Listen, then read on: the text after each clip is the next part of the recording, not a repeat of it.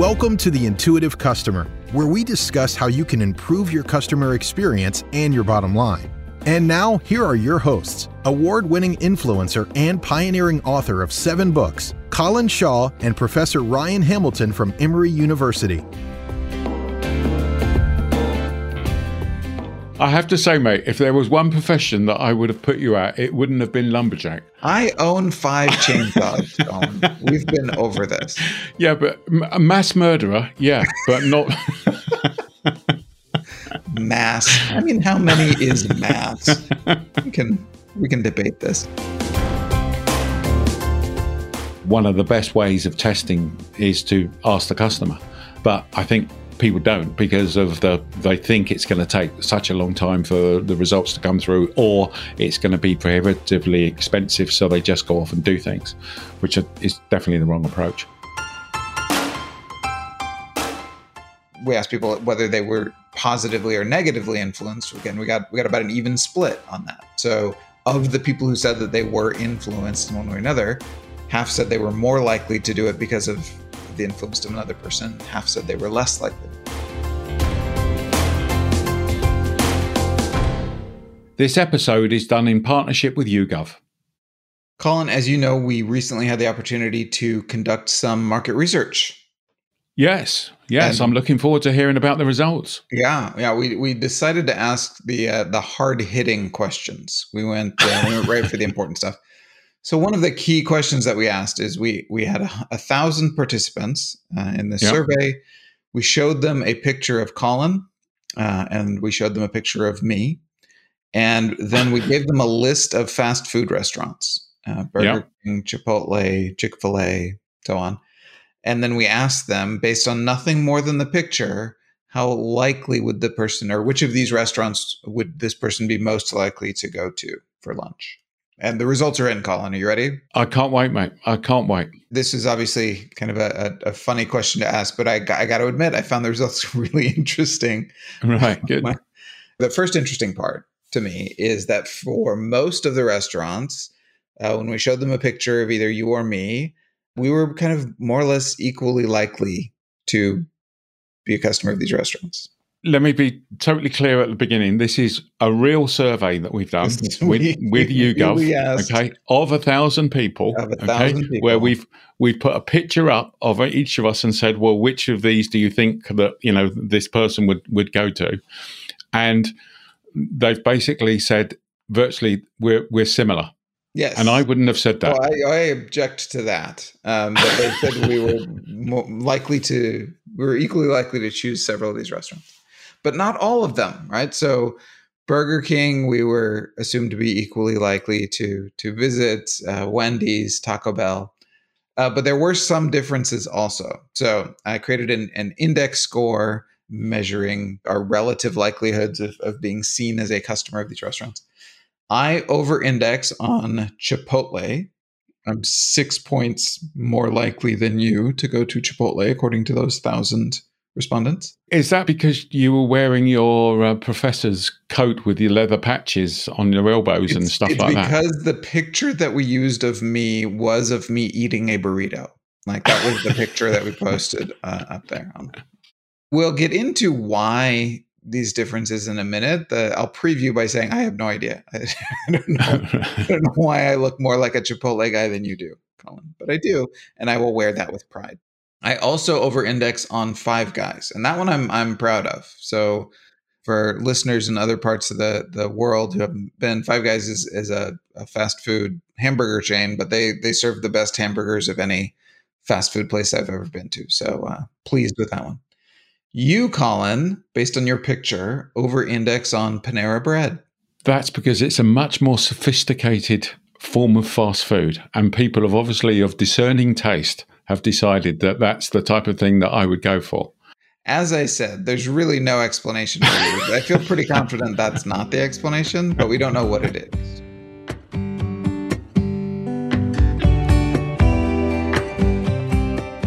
It does raise a really interesting point, doesn't it? Which we're going to talk about in this episode uh, about research, what to do, how to do it, and the importance of speed and getting some results in and stuff like that. Yeah, yeah. So you and I had talked about giving some general advice about how to get the most out of your research and the research that you do. Having conducted research now in various forms for the last 15, 16 years of my career, the most the the most important thing I can tell you about conducting research is after you've collected the research, it will be always be clearer to you what you should have asked yes. then you will know before yes. you actually conduct the research. Uh, yes. That is a universal truth. Yeah. As soon as you get any stats in, yes. you start going, hmm, that's interesting. Oh, I, I wonder what that tells that. me. I, sh- I should have I think, that question. Well, shouldn't we have asked? And and I think the interesting bit there, mate, is is this: the challenge normally. So when we do research for our clients, one of the things they obviously say to us is, uh, you know, how long is it going to take? And we say, well, it's going to take three or four months. The challenge is always speed, basically. The good thing about the YouGov platform was that you literally could get an answer back within an hour and find out exactly what what's happening. So the point I'm trying to make, the serious point I'm trying to make is if you do suddenly go, bloody hell, I should have asked this, question, then you can obviously go back in there and turn around and say, well, what was, you know, you could go back and ask those questions basically. Uh, yes, exactly. So let's let's back up a little bit. The reason that we we were able to run this survey is because we've partnered with YouGov and they uh, they encourage us to use their platform YouGov is a survey organization, I believe. They primarily started in the UK. Is that correct? Yeah, they're, they're a highly thought of survey organization in the U, the UK. I believe they, they set up back in the day when uh, research companies, certainly the, the perception of research companies wasn't that high. But YouGov, they're quoted all the time in, in politics. I think the yes, reason yeah, seen YouGov is, is, yeah, absolutely. And that has always been when we've done PR in the UK back in the old days. I was told that if you use YouGov, then you know the the companies that you're approaching would go, yeah, that's fine. Then they would sanction it basically because the danger is is people were just coming up with statistics that didn't mean anything because they'd surveyed their grandmother and they'd been dead for four years. Yeah, no, a, a good organization. And I'm not just saying that, they are a good organization. They've developed this new, I guess, direct to consumer model. So it's no longer just a political polling organization, but you can use their sample and their, their surveying tools to conduct your own research. Um, and so they gave us the opportunity to do that. It was very easy to use. So I'll walk people through that experience in a minute. But going to the, the point that Colin raised, in terms of advice on how to get the most out of your research, uh, I think that the the biggest mistake people make in research is assuming that it's something you can do once and walk away from. So we're going to go out, we're going to spend millions, we're going to conduct this big survey, we're going to get like a tome back, we're going to get this thousand page report with all of the the crosstabs and everything broken down, and then we will know. We will have a full understanding of what's going on. And in my experience, that's just not how research is done well. Right. So, to Colin's point, good research, in my opinion, should be frequent. Ideally, it will be rapid in that you know you you write your questions, you go out, you you um, ask people, and you get your results back quickly. And it should be specific. So you should have very specific questions in mind so that you can get kind of a depth of understanding. And so, so the first thing I will say about the the YouGov platform and their their sample is that it facilitates all three of these. As you said, you can you know get it out there and you get your results back very quickly within the matter of just a few hours. That gives you the opportunity to go back out and conduct more research frequently, right? You can just nibble at this many times over the course of weeks or months rather than doing it once every couple of years. Yeah, no, I, I, I, think you're right. The platform was easy to use as well and very sort of uh, intuitive. I think you're right. Our regular listeners will know that we believe that, you know, you should be testing things. Okay. And the danger is, is too many organizations make changes and they don't test things with customers. One of the best ways of testing is to ask the customer. But I think people don't because of the they think it's going to take such a long time for the results to come through or it's going to be prohibitively expensive so they just go off and do things which is definitely the wrong approach.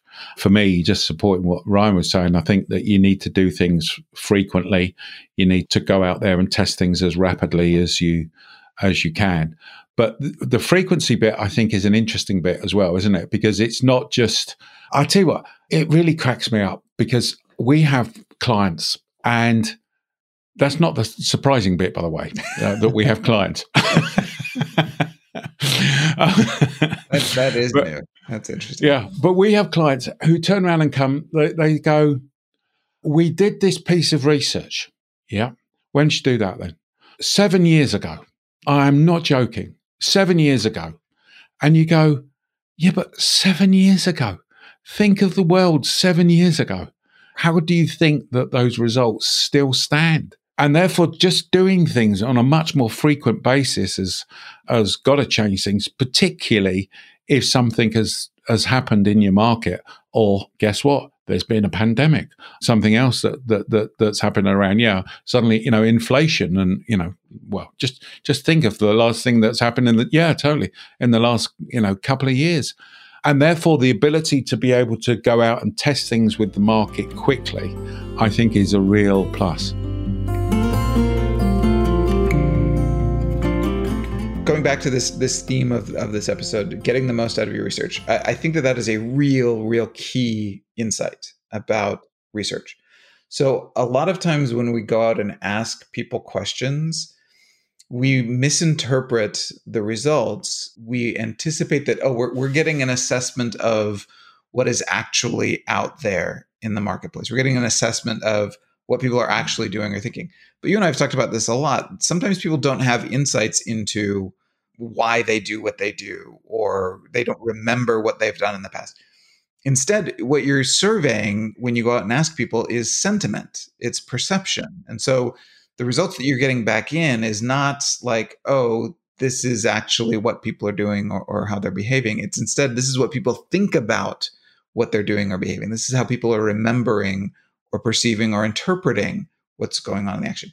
And so what that means is that it's not that you can't trust the results that come in, because those are telling you something interesting and important.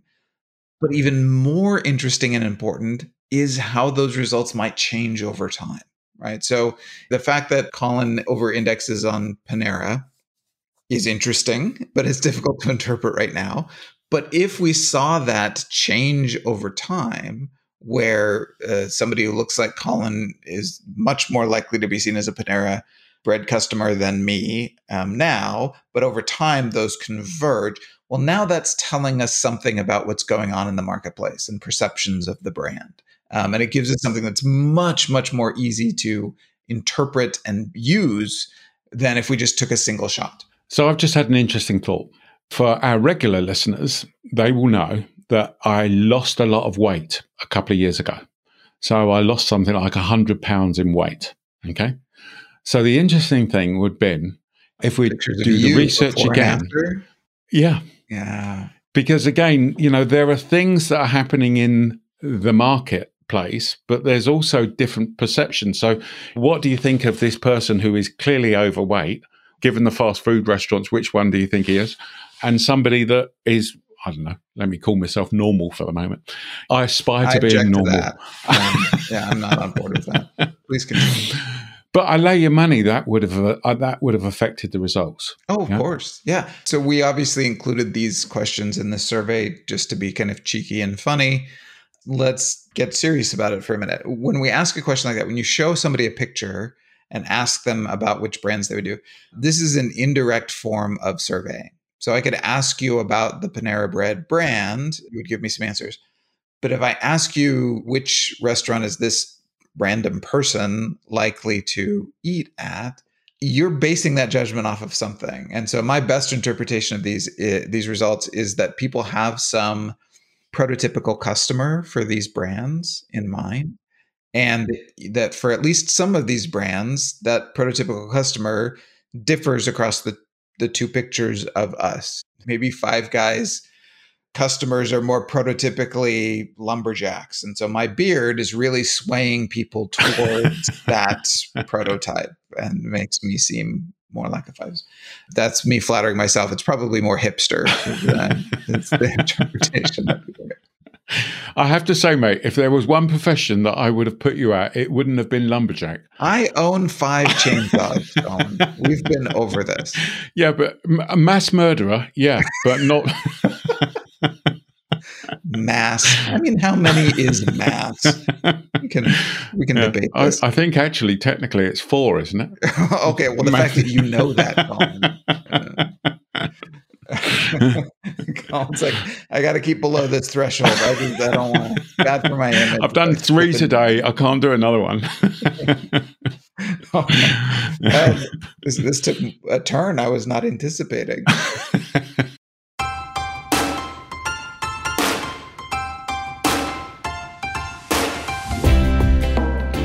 So, Colin, you know how big we are in promoting data as a way of making decisions. Absolutely. Really fundamental. Well, I've got a great idea, and I think we should collect some data on it. I think that there's a real opportunity for us to grow the podcast in the direction of more lizard owners. I think there's a real growth opportunity for us. Lizard owners? Why lizard owners? I, I don't know. That's why I want to collect some data. So. luckily, we've got an opportunity here. Uh, YouGov has approached us and invited us to work with them and collecting data in any way we see fit. And I think we should use that to look into uh, lizard owners. And if you would like $500 off your first survey, then all you need to do is to go to yougov.com backslash ICP. That is yougov.com backslash ICP. And you'll get $500 off your first survey today. You know my view, mate, which is many organizations don't spend enough time gathering data. Absolutely. And part of the reason that they don't do that is because they think it's going to take a hell of a long time. And the thing I'm really pleased about is that YouGov have got a great self service platform that helps you to create targeted surveys within minutes and get the answers within hours, which really means that you can test things and test things frequently. And the really good news is you pay as little as $1.50 per respondent. Go to yougov.com backslash ICP and you will get $500 off your first survey today. And we're going to learn so much about lizards and their owners. The reason that we asked this silly question is I'm writing a book. Colin graciously encouraged me to use this uh, YouGov survey to uh, to do some kind of background reading on the book. So along with a co-author, we're we're investigating growth marketing from the perspective of managing multiple customer segments. So as you as your business grows, you're going to attract new customers in. And in my opinion, and and with my co-author, a lot of brands just don't fully appreciate the opportunities and the risks of now serving more and more customers who all want different things that, that presents opportunities for getting them to work together there are risks of conflict as you get more of these people in. So that, that's the, the basic thesis of the book. Pleased that we signed a contract with Harvard Business Review Publishing. Um, that should be coming out in about a year. Really good. Um, I'm sure we will talk to you more about that. But so we, we were interested in some of these questions about how people perceive brands, how they perceive themselves relative to brands and relative to other customers. And so this this question about you know which fast food restaurant Colin and I would eat, yeah, it's silly, but it also speaks to that larger perception of how do I think about the other people who are using this brand as I make these decisions. Yes. And we asked some of those questions more specifically. So, for example, we asked people when you consider buying a brand, how likely are you to think about whether you resemble the typical customer of the brand? So, this is an, a, a different version of the same kind of fast food problem, only applied now to you. Uh, we've got some indication that people think about a prototypical customer, but now how does that affect you? 42% of the respondents said that they were very unlikely to consider the prototypical customer when they choose. But we had 10% who said they were very likely and 23% who said they were somewhat likely. So at least a third of people are admitting that they do consider typical customers when considering whether to adopt a brand. So, from my perspective, in terms of writing this book, I find this very interesting. I, I think that the, the fact that a third of customers are self-aware enough to realize that this influences them, that that by itself is is interesting to me and something I can build off of. Going back to our earlier point, though, do I think that it's best to interpret these results as only one third of the uh, marketplace is influenced by perceptions of other typical customers when they they purchase a brand. That I'm hesitant on. Yeah, no. And I think that for me is a classic example because I agree with you. I wouldn't interpret it as only a third of people are influenced by them. I think it's more when you then start talking about framing, you're going two thirds of people aren't influenced. And you go, actually, they are. It's just that they don't know about it or they can't articulate it. And the, the interesting bit there then becomes you start to turn around and say, maybe we should have asked the question in a different way, or maybe we should have, maybe there's other ways that we can go about getting to that point, and maybe we should go and test this because for all we know, it could be the answer. Now, you and I don't think it is, okay, that, that is the right phrase. What it enables you to do is to start to, to challenge the thinking. Because again, one of the mistakes that often people make is they take the very first results that they get, yeah, or they just go, "We know what our customer," and this is more frequent. We know what our customers want. We're we're just not going to test any of it because this is what we think, and that again in itself is a, is the wrong way of doing things, isn't it? Yeah, and and let's remember what we're assessing with that question. We're not we're not actually getting at were you influenced by thoughts of the typical customer? What we're getting is do you remember being influenced? Are you aware that you were being influenced? So we're not actually getting the the a measure of the actual level of influence in the marketplace.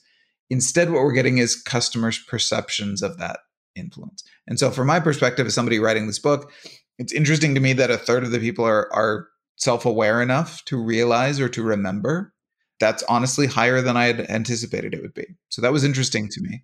But also from from the perspective of somebody somebody wants to write a book on this, it tells me that there's potentially a lot of room for education.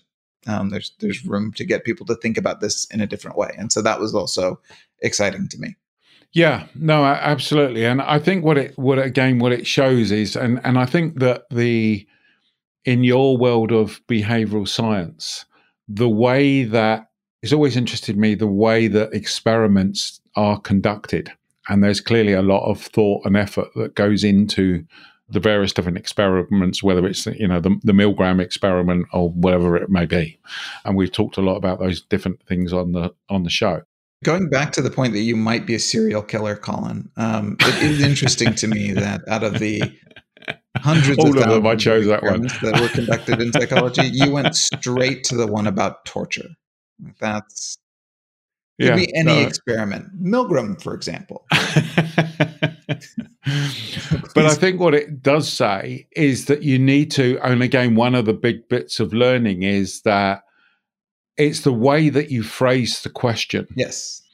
And it's that even the sequence in which you write the questions that can influence what you're thinking and what you're feeling.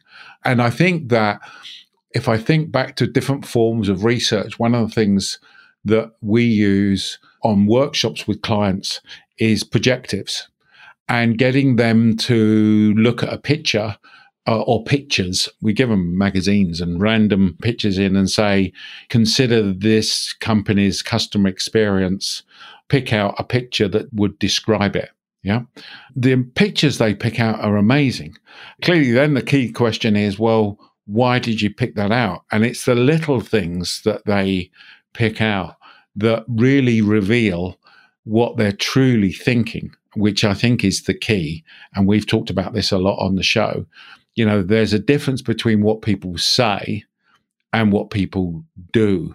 So even getting these types of results and then looking at your own internal data as to what customers are doing enables you to turn around and go, yeah, that seems right, or no, you know what, we need to do some further research to really to try to get under the skin of what's happening here.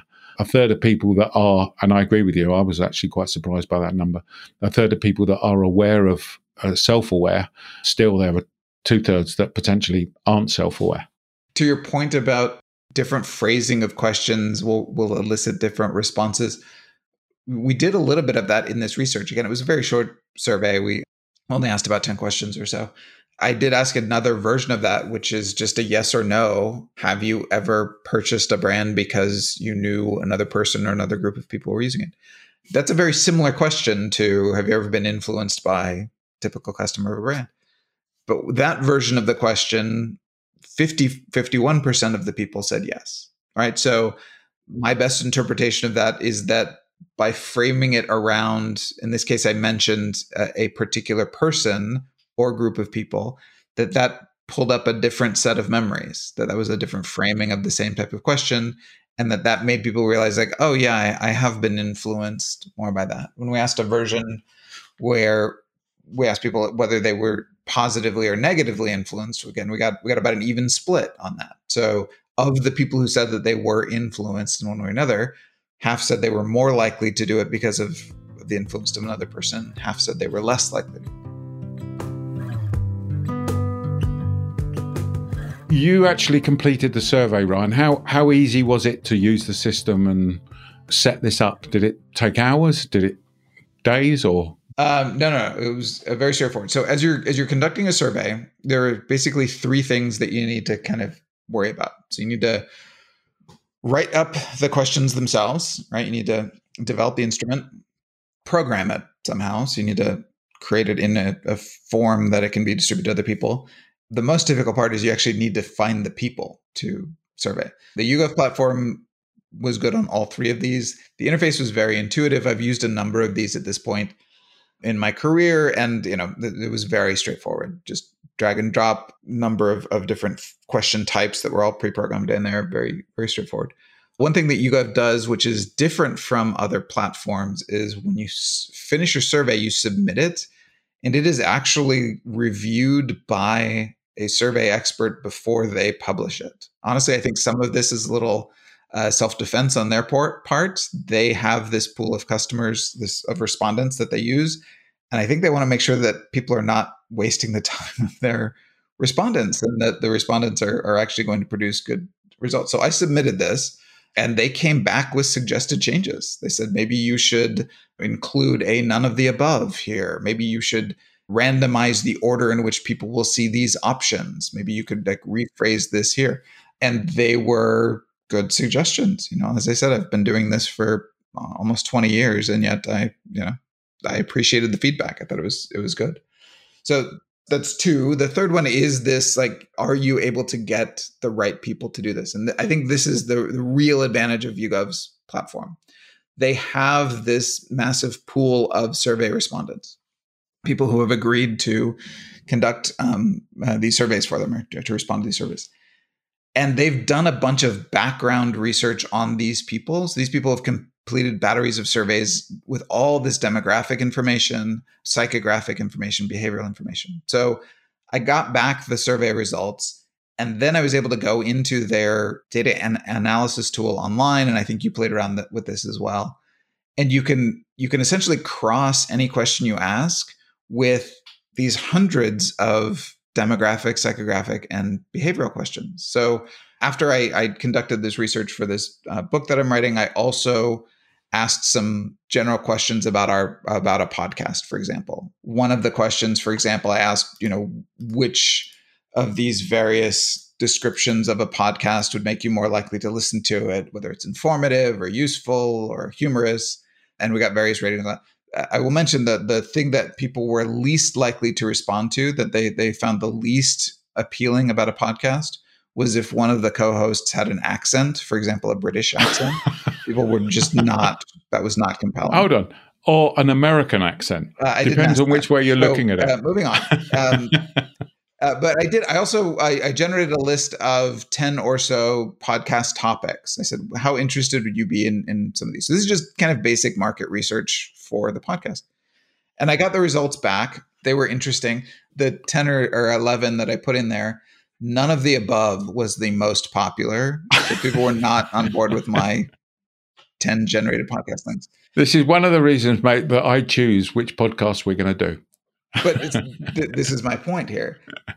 That was for a general audience, so that was a yes. thousand random people, yes, um, that were from the pool, which is what we we wanted for the rest of the survey. Yeah. But I was able to go into the back end and start to slice this by some of this additional information. And when you look at what industry people work in, so they had like marketing, media, advertising, PR was one of the categories. If you pull out that group of people, the numbers change completely. Now, I mean, the overall interest level goes up substantially.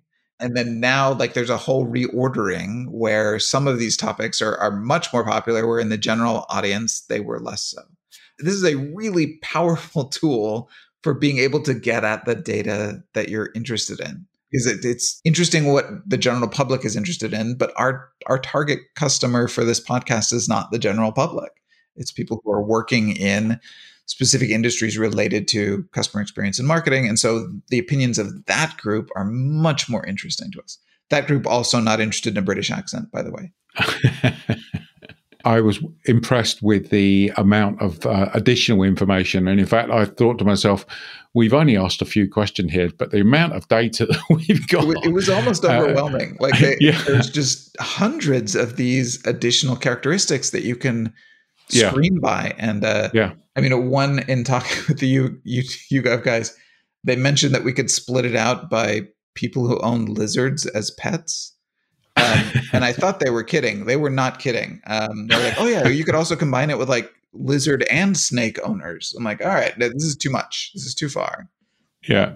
But it's it, yeah. it gets really granular, and and that was if you're a data person, it's it would be very easy to just get lost in this for days and uh, splitting it out all kinds of different ways, which is fun.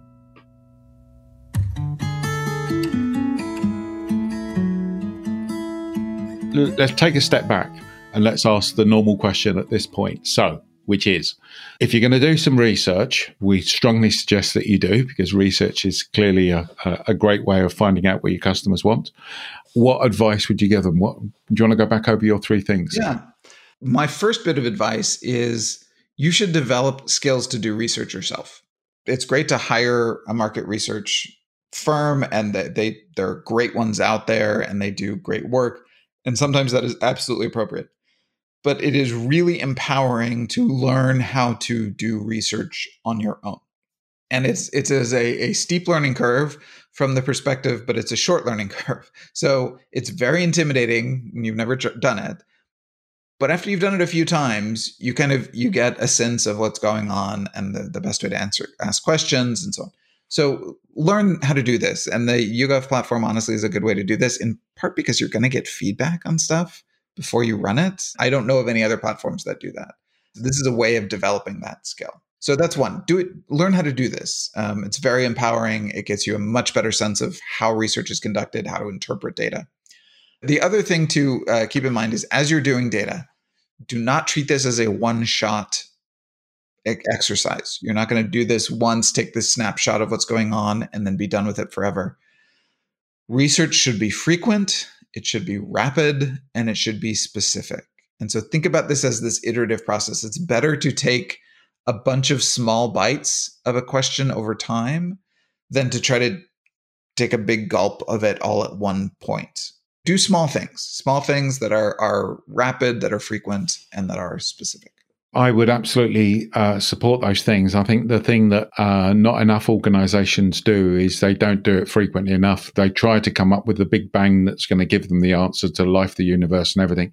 And whenever I've, I've seen a research, and I, I have to say this uh, occurred when I looked at uh, uh, the research that uh, that we've just done, is you look at it and you think that's interesting. Maybe if we'd have asked the question that way, it would have been different, or maybe if we'd have done this, and therefore being able to to treat this as part of a process, an ongoing process, rather than a one and done, I think is is key. And asking questions in a different way. It reminds me of. Remember, we've talked about the golden question before refining things down to and the golden question for for those people that don't r- recall this the golden question is what's the one question that you could ask that would really unveil what your customers think? So one of the examples was how do you know which pet owners are going to feed their dog a premier pet food? Okay?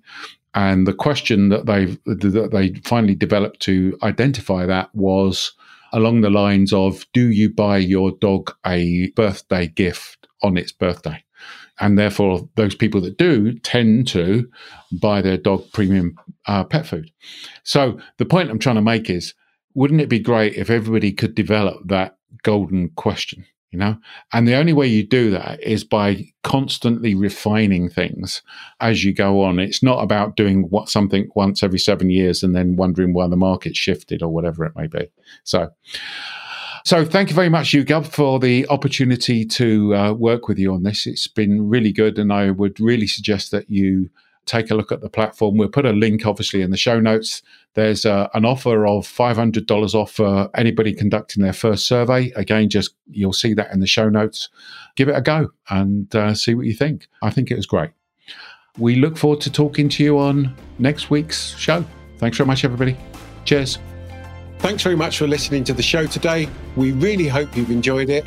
And if you have, it would be really great if you could leave us a review.